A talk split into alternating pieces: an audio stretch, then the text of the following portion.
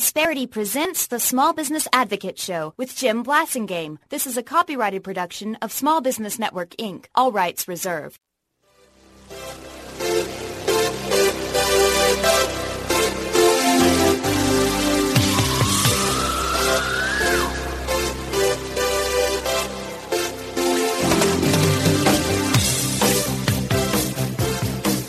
Welcome back. It's twelve after the hour. Thanks very much for hanging out with me. Thanks for being part of my day. Always a pleasure to continue to be with you.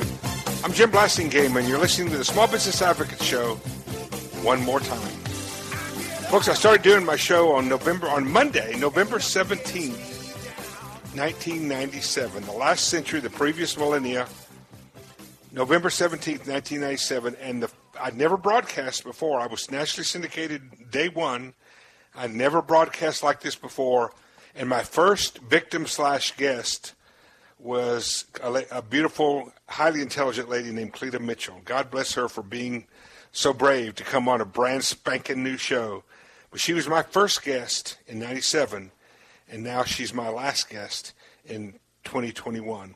Cleta Mitchell is a is a, an amazing constitutional lawyer, and the things that she's done in the last twenty-three years are just awesome, and we've been so proud of her. You may have seen her beautiful face on television, especially during the election cycle. She's our good friend. Cleta Mitchell, welcome back. Thank you, Jim. It's hard to imagine we've been doing this all this time. I still, I can still have, I know exactly where I was. I can still have a mental picture of where I was sitting in my office at the National Federation of Independent Business doing your show. I, re- I remember it like it was yesterday. I, I do, too. And uh, I remember uh, your old boss, Jack, was uh, was was an, yep. was an awesome person and uh, uh, to, to help us put all that together. Cleta, in those days, you remember all that so well. Tell the audience what you think, if you remember what you were working on in those days. And, and let's talk, kind of compare okay. those days to what we got right now. What do you think? Well, Um, I had moved from Oklahoma City with my family in nineteen ninety-two to, I was a national uh, attorney for the Term Limits for Congress effort, and I was running this, I re- moved to Washington to run this nonprofit legal foundation, the Term Limits Legal Institute, and I was co-counsel on the case that went to the U S Supreme Court uh, on term limits, and uh, so that's what took me to Washington, D C, and uh, we lost that case. Unfortunately, sadly. At the Supreme Court, uh, sadly, yes, we lost that case five to four, uh, and so I realized that there was probably no reason to continue to run a Term Limits Legal Institute. So Jack Ferris, speaking of Jack, speaking yeah. of Jack, he was the national president of the N F I B, and he called me and wanted and hired me to be his to be the director of uh, special initiatives for N F I B.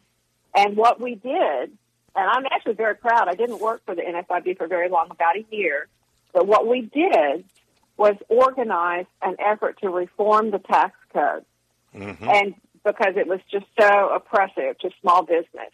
And so that's what I was working on, and my the highlight of my effort was that I organized nationwide petition gathering, uh, because that's when people still had to mail their taxes. Right. So around April fifteenth, we had volunteers all over the country getting petitions signed to Congress to uh, reform the tax code, and we put those on flatbed trucks, and we delivered I remember well that. over I remember one million that. signatures to Congress on a flatbed truck.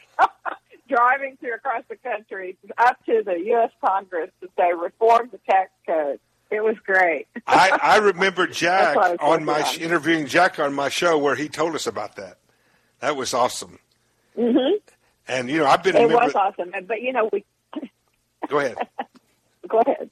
No, go ahead. I mean, you couldn't do that today because everybody filed their tax returns online. I know. But it was a, uh, everybody had to go. You remember those days where you had to drive and people were standing at long lines at the post office. Yeah. And so we had people uh, standing outside. And, boy, I tell you what, that's when people were ready to sign something saying repeal the tax code.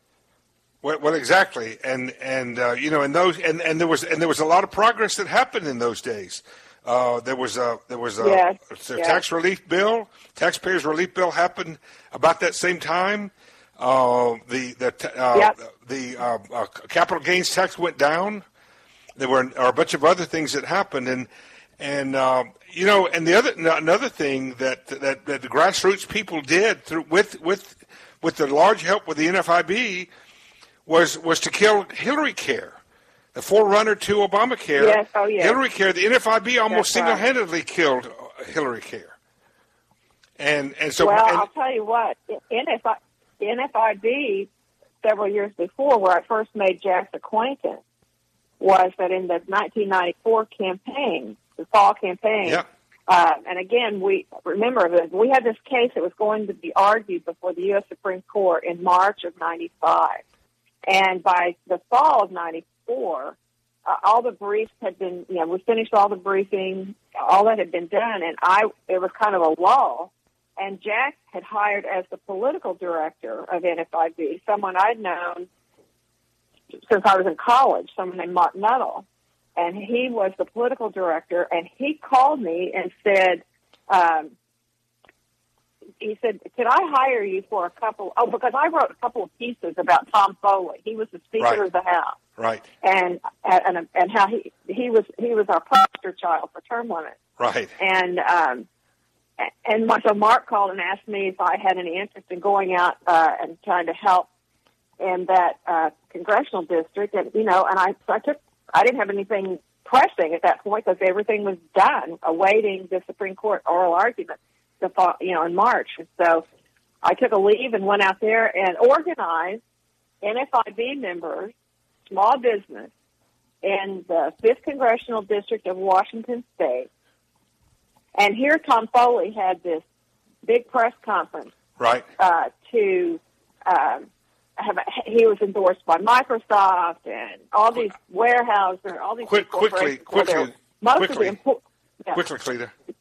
Most of the employers there, most employers out there were small business, and I organized fifty thousand uh, votes for uh, George Nethercutt. A small business. That's what I did. The point that we're, that that you get from all this, folks, the main point is this is the kind of impact small business owners can have when they organize. We haven't been this yeah. organized since. Small business owners have become decentralized, where we need to get back together. If I could have one prayer as I wrap up my show for small business owners, it would be to get organized.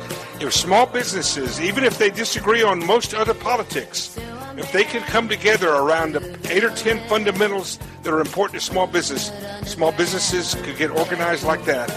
They could rule the world, because whatever's good for small business is good for the world.